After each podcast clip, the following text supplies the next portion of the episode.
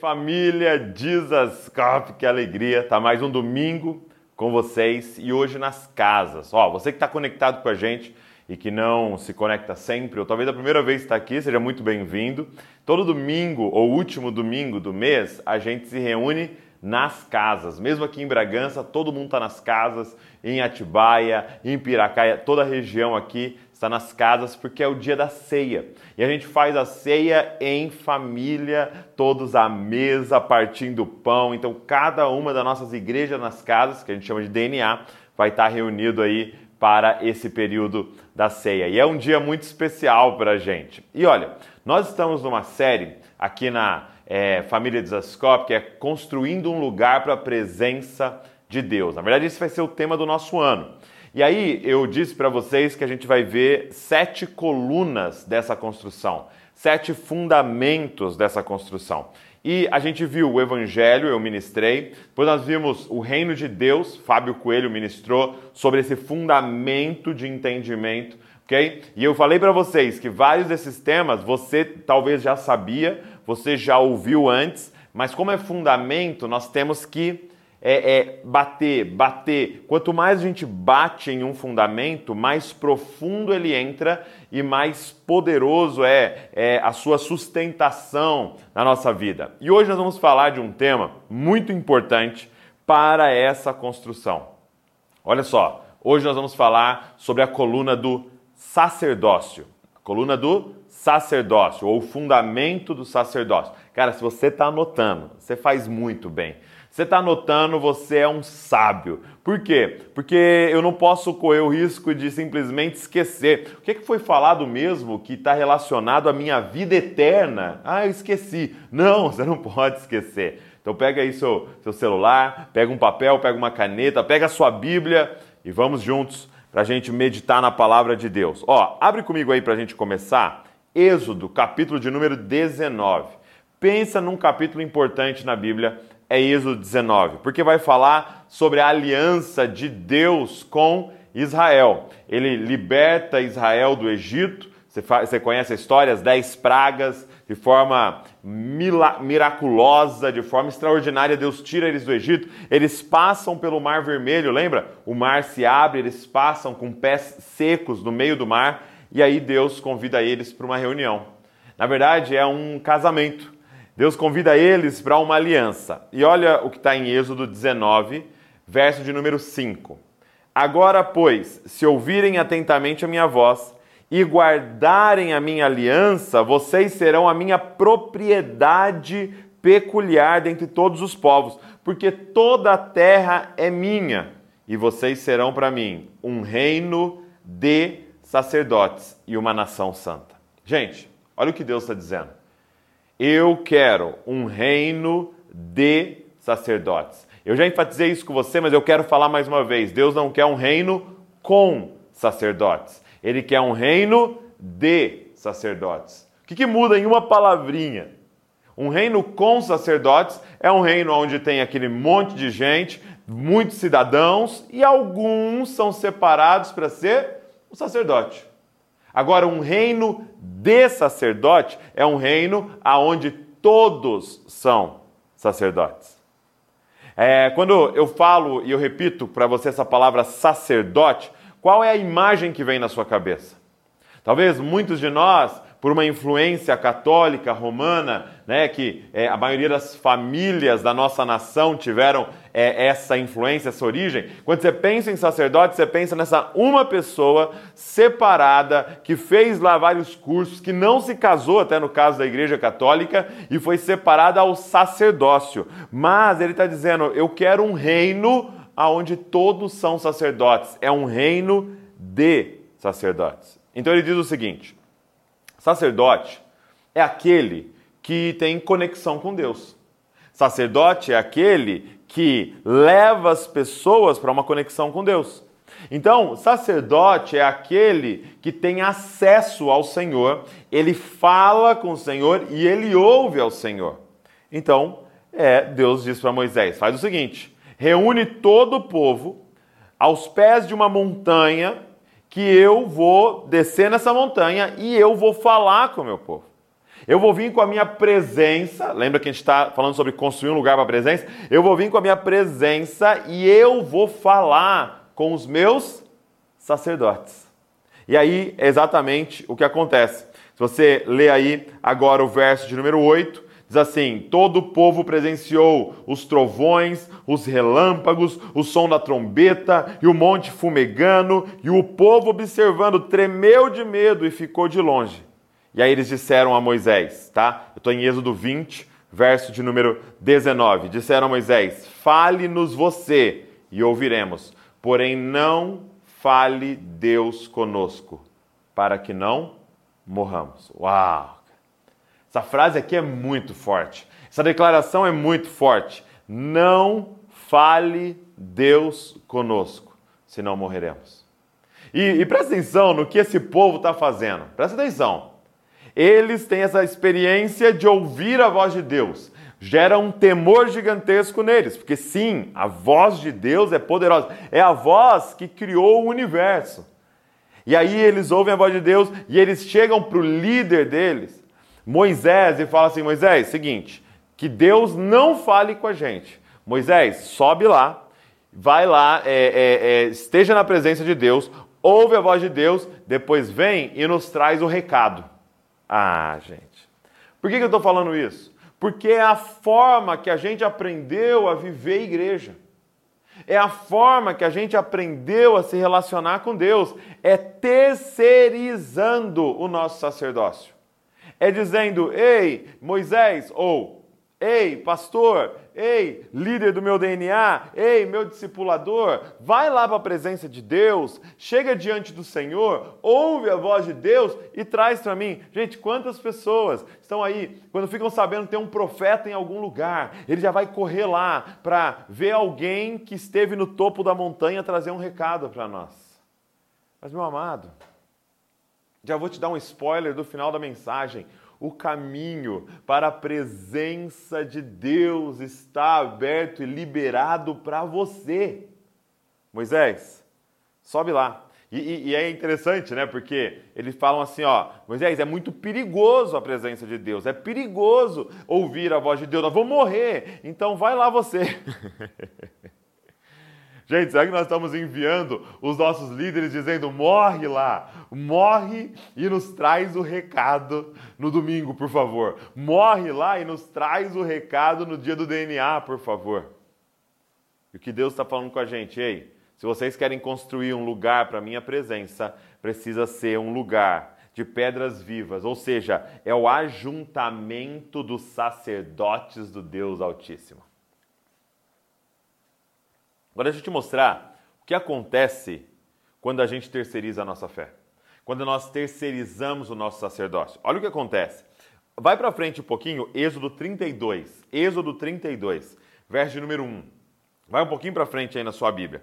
Êxodo 32, verso número 1. O que está acontecendo aqui? Moisés está no topo da montanha falando com Deus. O povo disse: Nós não queremos estar com Deus, nós não queremos ouvir a voz de Deus, nós não queremos essa posição de sacerdócio. Olha o que diz, Êxodo 32, verso número 1. O povo viu que Moisés demorava para descer do monte.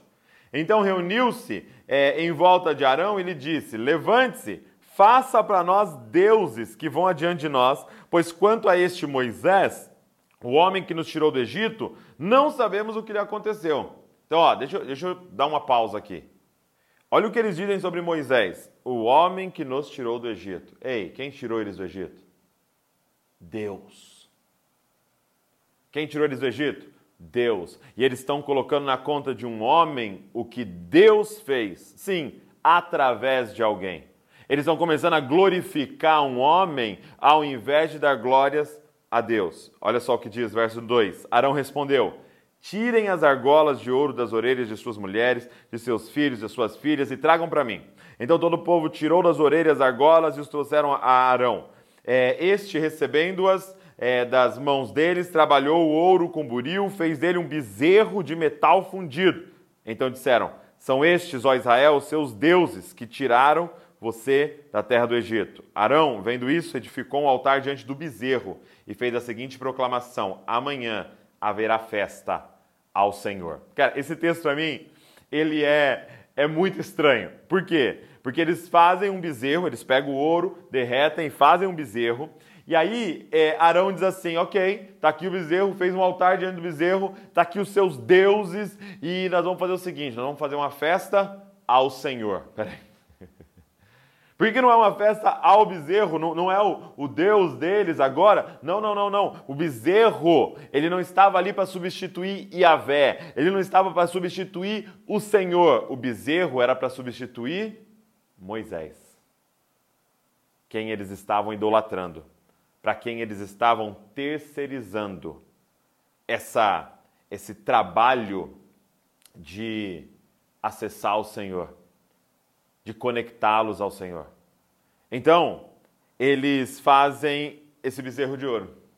Gente, qual é o resultado de terceirizar a nossa fé? Nós vamos criar ídolos para nós que irão destruir a nossa vida. Qual é o resultado de terceirizar a nossa fé? Nós vamos criar ídolos a partir dos nossos líderes e nós vamos destruir a vida deles também. Ei, Deus está falando com a gente. Eu quero que seja construído um lugar para minha presença, mas esse lugar é composto de sacerdotes. Eu quero um reino de sacerdotes. Ei, você que está aqui hoje com a gente, você que nasceu de novo, eu tenho uma notícia para te dar. Você é um sacerdote do Deus Altíssimo. Olha para quem está do seu lado aí. Você que está em família, você que está num dos nossos DNAs aí, ou você que está na sua casa, olha para alguém que está do seu lado e fala: Cara, tem uma notícia para te dar. Você é um sacerdote do Deus Altíssimo. Agora, qual é a principal função de um sacerdote? Qual é a principal função de um sacerdote?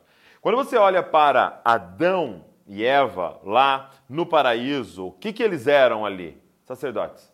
Sabia que quando Deus está criando a terra, quando Deus está criando tudo que nós conhecemos como natureza, na verdade Deus estava fazendo um santuário.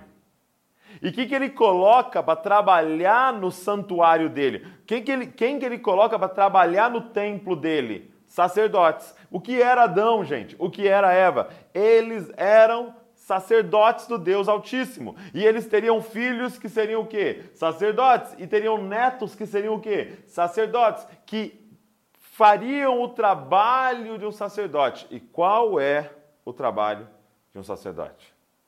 De forma muito direta e simples, o trabalho de um sacerdote é adoração. Sabe para que você nasceu e sabe por que você renasceu? Sabe por que você foi criado e por que você foi comprado e salvo e adotado? Você foi criado para glorificar a Deus. Eu e você fomos criados para adoração. Você tem uma parte mais fundamental e importante da sua vida, da minha vida, é a adoração. Nós somos sacerdotes do Deus Altíssimo. Então eu preciso te fazer uma pergunta: como é que está o seu sacerdócio? Como é que está a sua vida de adoração. Em 2023, será que você teria a coragem de colocar uma meta que talvez você nunca colocou? Crescer como um sacerdote do Deus Altíssimo.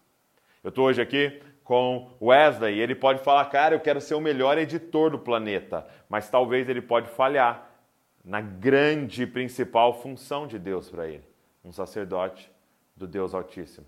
É claro que ele pode entender que edição, que filmagem, que produção pode ser adoração ao Senhor, mas ainda mais do que isso, ele é chamado para estar tá na presença do Senhor todos os dias. Talvez você possa dizer, eu quero ser a melhor mãe do mundo, e, e uau, isso é incrível, que, que meta importante, mas deixa eu te falar uma coisa, não será suficiente se você não entender que o Senhor te criou para ser uma mãe sacerdotisa, uma mãe que vai estar tá diante dele todos os dias em adoração. Deixa eu te falar um pouco sobre adoração. João capítulo 4. Abre comigo João 4. João 4. E eu vou começar a falar, você vai olhando para o texto aí, é, mas ele, é um texto bem longo, então eu quero ir te contando essa história. Jesus chega é, ali numa cidade de Samaria, né, uma, uma, uma cidade samaritana, uma chamada Sicar. E ele vai até um poço. Quando ele chega nesse poço, ele encontra uma mulher. Ele manda os discípulos dele comprar comida, porque eles não iam entender o diálogo. E aí ele, ele tá ali com aquela mulher, ele começa a falar com aquela mulher. A mulher acha estranhíssimo ele abordar ela, ele pede água, fala: Você pode me dar um pouco de água? Ela acha isso estranhíssimo, por quê? Porque ele era homem, ela era uma mulher. Naquela época, um homem e uma mulher não conversavam sozinhos assim, ok? Era tudo extremamente fechado. Mais do que isso, ele era um judeu, ela era uma samaritana, dois povos que não se davam, ok? E aí ele diz: me dá água. Ela fala: como é que você vai falar comigo? Você é homem, eu sou mulher, você é um judeu, eu sou uma samaritana. E aí ele diz assim: ó, se você soubesse quem está falando com você, você me pediria água. E eu te daria da água da vida onde você nunca mais ia ter sede. Aí a mulher fala: Como? Como que pode? Por acaso você é mais poderoso que, que é, o nosso pai Jacó que fez esse poço para gente? E aí ele diz para ela: Olha, deixa eu te falar com quem você está falando. E é muito doido porque pouquíssimas vezes ele faz isso, e aqui em João é a primeira vez que ele está fazendo isso. Ele revela: Eu sou o Messias. Eu sou o Messias. E por que, que ela acredita? Porque ele dá uma palavra de conhecimento para ela, ele dá uma palavra para ela que revela a vida dela. Ele diz assim: Olha, é, é, vai lá chamar o seu marido. E ela diz: é, eu, eu, eu, não tenho marido. Ele, ele fala: Você respondeu certo. Por quê? Porque você já teve cinco e o que você está agora, esse sexto, não é seu marido. E aí ela fala: Peraí, peraí, peraí, estou vendo que você é um profeta. Ele diz: Não, é muito mais que um profeta. Chegou. Chegou o tempo o Cristo, o Messias está entre vocês. Eu cheguei. E aí ela faz uma pergunta para ele. E a pergunta dela é exatamente sobre adoração. Nós estamos diante de uma mulher sedenta e ela pergunta assim para ele: onde nós devemos adorar? Porque o meu povo diz que é nesse monte, o seu povo diz que é lá no templo. Onde nós devemos adorar? E aí Jesus responde para ela mais ou menos assim: Olha, mulher, é, você está fazendo a pergunta errada. Porque quando a gente fala de adoração, mudou. A pergunta onde não entra mais. Não diz respeito mais a essa montanha, a uma geografia, a uma construção. Chegou o tempo que agora, na minha vinda, aonde aqueles que o Pai está procurando são os verdadeiros adoradores, que adoram o Pai em espírito e em verdade. Então presta atenção, que eu estou falando com os sacerdotes do Deus Altíssimo, que foram criados para adoração. Presta atenção no que eu vou te falar. A pergunta, quando nós vamos falar de adoração, não é onde. A pergunta é quem e como. Quem e como. E ele diz assim, ó, Jesus fala assim para ela: Vocês adoram o que vocês não conhecem. João 4, 22. Então a pergunta não é onde. Porque essa mulher estava assim: Olha, Jesus, onde é que eu acho o melhor sacerdote para me conectar com Deus? Jesus, onde é que eu acho a melhor igreja que vai assim me fazer bombar na minha vida espiritual? Jesus, onde é que eu vou que tem uma atmosfera como nenhuma outra que vai fazer o trabalho? Jesus falou: não, não, não, esquece isso. Agora é quem você está adorando, é a principal pergunta. Porque vocês, samaritanos, adoram o que vocês não conhecem. A primeira coisa que eu quero te falar é: você conhece ao Senhor. Gente, todo ano, no começo do ano, a gente se move como igreja e fala, gente, vamos ler a Bíblia toda esse ano, vamos ler a Bíblia juntos esse ano. Ó, vou te dar um plano, vou, vou, vou editar aqui, eu vou imprimir, eu vou pôr dentro da sua Bíblia. Vamos ler a Bíblia toda esse ano. Por quê? Porque você nasceu para adorar ao Senhor, mas você conhece ao Senhor. Você tem um livro, gente. Você tem noção disso? Que você tem um livro que há mais de 5 mil anos foi escrito por, por dezenas de autores e protegido durante todo esse ano para chegar na sua mão. Homens e mulheres morreram, morreram, derramaram sangue para que esse livro chegasse na nossa mão. E esse livro descreve Deus o Criador de todas as coisas, o nosso Salvador, e ele está empoeirado na sua casa. A pergunta não é onde. A pergunta não é quem é o melhor pastor da cidade. Não, a pergunta, sacerdote do Deus Altíssimo, é quem você está adorando. Porque, deixa eu te falar um perigo que nós estamos correndo na nossa geração. É que tá todo mundo querendo falar para você quem é Deus. Meu jovem, você que está aqui, talvez está na escola, está na universidade, eles vão chegar falando para você assim, cara, esquece esse negócio, a Bíblia não tem nada a ver, deixa eu te falar minha opinião, deixa eu te falar o que, que eu acho, deixa eu te falar o que, que eu penso. E de repente você está ignorando esses seis mil anos de história com o seu amigo de 19 anos dizendo o que ele pensa porque ele viu no YouTube. Quem você está adorando? Cara, você precisa ir para a palavra de Deus, você precisa comer a palavra de Deus, você precisa conhecer a Cristo. Ei, você quer compor as suas metas para esse ano? Coloca lá, conhecer ao Senhor como eu nunca conheci na minha vida. E está disponível para você através da palavra, através da oração, através dos seus irmãos mais experimentados que estão há mais tempo estudando a palavra de Deus. Aqui, você sentado ouvindo essa ministração, é prosseguir em conhecer ao Senhor. A pergunta não é onde. A pergunta não é onde está o super sacerdote. A pergunta é quem você está adorando. Você conhece ao Senhor. Será que Jesus falaria para nós o que ele falou para essa samaritana? Vocês adoram o que vocês não conhecem.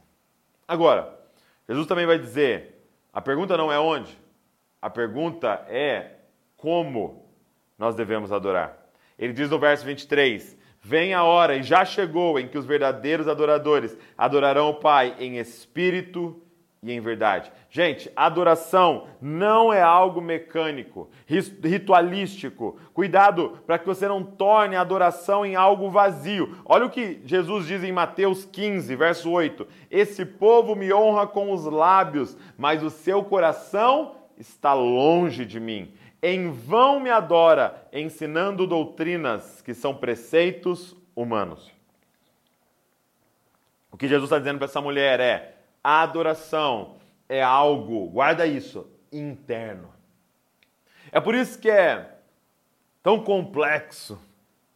É por isso que é tão difícil até mesmo de você julgar as pessoas que estão ao seu redor. Porque a adoração não é algo somente externo. É claro que esse interno explode e, e, vem num externo, num levantar a mão, por exemplo, num momento de adoração, num se ajoelhar, num choro. Sim, ele, ele tem essa expressão externa, mas não é apenas externo. Levantar a mão não é sinônimo de que estou adorando. Ele diz, é em espírito e em verdade. Essa adoração, ela vem do interno. Jesus chega para esses homens e fala: Vocês me honram com seus lábios. Cara, vocês têm as palavras certas, vocês sabem os versículos, tá? mas, mas o seu coração está longe de mim. E Deus quer o quê? O nosso coração. Então, pensando no interno, eu diria três coisas para você. Adoração envolve o nosso intelecto. Você precisa conhecer aquele que você adora, como eu disse. Porque o combustível da nossa adoração é a revelação de quem Deus é nas Escrituras. Uma vez o, o nosso amigo Marcos Brunet estava ministrando e ele disse assim: Olha, eu conheço Douglas, eu vejo os vídeos, eu converso com ele, eu já li um livro, e então assim, você fala assim, fala para mim sobre o Douglas, talvez eu conseguiria falar para você uns 10 minutos. Poxa, o Douglas nasceu aqui, o Douglas cresceu ali, o Douglas é filho do fulano, o Douglas tem tal esposa, o Douglas tem tais filhos, o Douglas já fez isso, o Douglas fala sobre aquilo. Dez minutos. Aí ele disse assim: Mas, se você me perguntar sobre a minha esposa, provavelmente eu posso falar horas para você sobre a minha esposa, porque eu conheço ainda mais profundamente. Gente, sabe o que é adoração? É começar a honrar e a elogiar e a devolver para Deus como um espelho quem Ele é. Quanto tempo você conseguiria falar sobre o seu Senhor? Quanto tempo você conseguiria falar sobre o seu Salvador? Quanto tempo você poderia falar sobre o teu noivo? O quanto você conhece o Senhor no seu intelecto, para que você possa ter combustível para adorar. Gente, você já parou para pensar por que, que no céu está acontecendo adoração 24 horas, 7 dias por semana? Será que a gente pode aplicar o tempo ao céu? Mas é, é, é, Isaías viu a mesma coisa que, que em Apocalipse foi visto por João. Então, por, por que, que no céu está acontecendo aquilo? Porque eles estão vendo, eles conhecem e não há outra resposta ao que eles estão vendo senão explodir em adoração. Adoração tem a ver com o nosso intelecto, tem a ver com a sua leitura, tem a ver com a sua disciplina de buscar o Senhor. Mas também, adoração, em segundo lugar, tem a ver com as nossas emoções. Olha, as nossas emoções fazem parte da adoração. Deus, ele, ele não quer robô adorando Ele, mas Ele quer filhos, Ele quer uma noiva. Olha as figuras, filhos, uma noiva que o adore. As suas emoções estão envolvidas. Sim, então a adoração muitas vezes vai ter choro, adoração muitas vezes vai ter pulo, adoração pode ter riso, adoração vai envolver as suas emoções, porque isso é real. Gente, você já parou para pensar o quanto a gente está atrás de coisas que nos emocionam?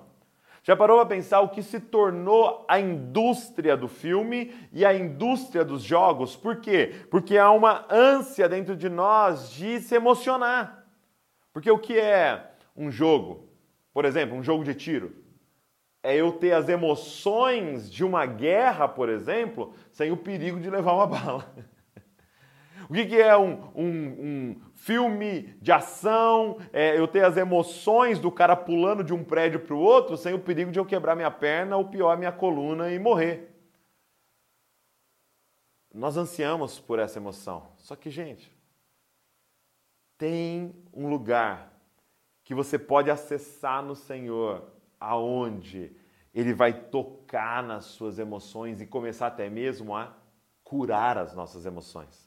Então a adoração envolve as nossas emoções. Ela não é algo robótico. Levanta a mão, abaixa a mão, faço isso, faço tal cara. Não, não, não. Ela envolve o seu interior explodindo. E, e, e uma oração que você pode fazer é: Senhor, eu quero submeter as minhas emoções a ti. Mas também a adoração, ela envolve satisfação. Ah, gente, pensa uma coisa maravilhosa. Adoração envolve satisfação. Sabe qual é o desejo de Deus? Que você esteja satisfeito nele. Olha o que ele fala para essa mulher: se você tomar da água que eu tenho para te dar, você nunca mais vai ter sede. Ah. Gente, pensa comigo. Moisés sobe essa montanha, ok? E ele vai se encontrar com o Senhor. E ele tem ali um tempo com o Senhor. E aí ele volta e vai falar com o povo. E aí o povo está lá, apreensivo. Por quê? Porque eles estavam no Egito, onde tinha esse monte de divindade pedindo sacrifício todo dia. Tinha divindade que pedia sacrifício de bebê. E de repente Moisés está lá com essa divindade, ele está lá com esse Deus, e aí ele volta, ele desce da montanha, e aí o povo está lá esperando. O que, que ele falou? Ele disse o seguinte: que ele quer vocês como propriedade exclusiva. Ele disse que ele quer casar com vocês. Ah, ele diz que ele quer fazer uma aliança de amor com vocês e que vai ser eterno. Ele diz que ele é um Deus de misericórdia e de graça e de bondade, e é a bondade dele que vocês vão encontrar. Que Deus é esse, meu amado? Que tem uma água para nos dar que nós nunca mais teremos sede. Que Deus é esse que tem um mandamento: me ame de todo o teu coração e esteja completamente satisfeito em mim. Que Deus é esse? Que Ele mesmo é o sacrifício que Ele requer, que Ele mesmo é o sacerdote que entra, é o sumo sacerdote que entra no templo, que é Ele mesmo, levando um cordeiro que é Ele mesmo e sacrifica a si mesmo para te dar o acesso, para você ser um sacerdote do Deus Altíssimo. Deus, que Deus é esse que o mandamento dele é satisfação. Que Deus é esse que um dos mandamentos é assim, ó, alegrai-vos sempre no Senhor. Outra vez vos digo, alegrai-vos. Adoração, ela é, é, é ela alcança o seu ápice na satisfação. Se você não está neste lugar de satisfação, eu quero te convidar a fazer isso se tornar pauta da sua oração. Senhor, eu quero me satisfazer em Ti. Eu quero me satisfazer em Ti. Gente, nós precisamos impactar a cidade onde nós estamos. Talvez você está aqui com a gente em Bragança, ou a galera que está aqui na região, ou você está em outra nação. Tem uma forma de impactar as nações. Tem uma forma de impactar as cidades. Se chama satisfação. Eu falei para vocês há dois cultos atrás, quando estava pregando sobre o Evangelho, que há uma ferida em nós feita pelo pecado que fica o tempo inteiro falando para você: falta algo, falta algo, falta algo. Só que isso é em todos. Se tem uma epidemia, é uma epidemia da insatisfação. E se de repente alguém chega na faculdade satisfeito? E se de repente alguém está andando por aí no seu emprego satisfeito? E se de repente alguém anda pela rua, vai para os lugares é, é, no seu hobby e está satisfeito. Ah, e se de repente se levanta um povo que não compra carro para é, preencher um buraco? E se de repente tem gente que não está indo na academia para preencher um vazio? E se de repente tem alguém que não está fazendo amizade nas relações para tentar preencher um vazio? E se de repente eles começarem a conhecer um exército de homens e mulheres que se parecem com Cristo, o satisfeito, porque encontraram satisfação em sua identidade, sacerdotes do Deus Altíssimo, e acessaram a água que não nos deixa mais ter sede. O que eu acho lindo é que essa mulher encontra a satisfação. Sabe, é, é bonita essa figura, né? É, você, a gente está lendo Gênesis é, com, com todo mundo. E você viu lá em Gênesis que todo patriarca encontrava sua esposa onde? Num poço. Então você vê lá, todos eles vão para o poço e vêm lá a, a sua esposa, encontram. E aqui Jesus está num poço.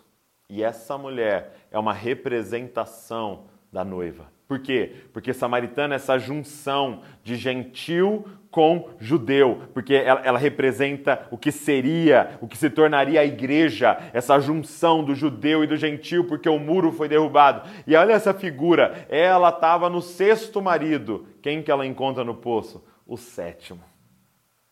Esse número da perfeição, o finalmente aquele que irá satisfazer a alma dela, chegou. Ela teve o encontro com o noivo.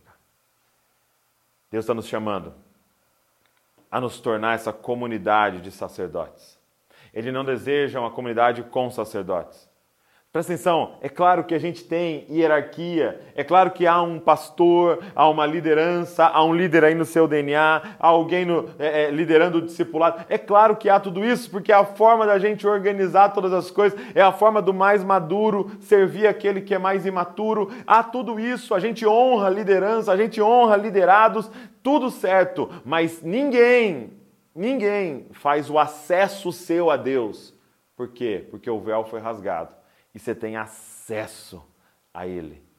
Nós queremos essa comunidade de sacerdotes. Você imagina o que é a reunião DNA? Reunião nas casas, onde todos estiveram diante do Senhor e vêm em comunidade agora para compartilhar o que é, receberam do Senhor. Você imagina o que é uma reunião de domingo, onde tem lá 400, 500 pessoas que estiveram diante do Senhor e agora vamos cantar em família a esse Deus. Ei, Deus está te chamando para restaurar o principal pilar da sua vida, porque é para o que você foi chamado e criado. Você é um sacerdote do Deus Altíssimo. Eu quero orar com você. Pai, eu queria te pedir que o Senhor despertasse todos nós, Pai nos despertasse para essa função, para essa identidade que é nossa, Pai. Senhor, nós estamos tentando ir atrás de tanta coisa, nós estamos tentando vencer em tantas áreas, nós estamos tentando crescer e ser bom em tanta coisa, mas muitas vezes nós estamos negligenciando o principal de todos, Pai, que é aquilo que, que é o resultado do teu sangue ter sido derramado, Pai. É o resultado do teu sacrifício, o acesso ao Pai.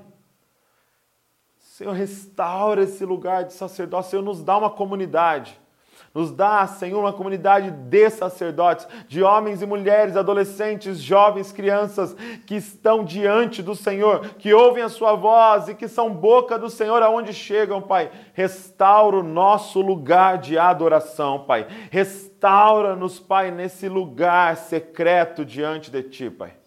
E que nós possamos, Pai, despertar outros ao nosso redor, Pai Senhor, nós queremos nos comprometer com a tua palavra para te conhecer mais. Nós queremos nos comprometer com a oração de forma individual, coletiva lá na nossa igreja. Nós queremos nos comprometer com jejum. Nós queremos nos comprometer de fazer tudo o que está ao nosso alcance, Pai, para estar nessa posição que o Senhor nos colocou, sacerdotes do Deus Altíssimo. Pai, nós não vamos mais dizer, Moisés, sobe lá no nosso lugar. Nós queremos assumir a nossa posição, Pai.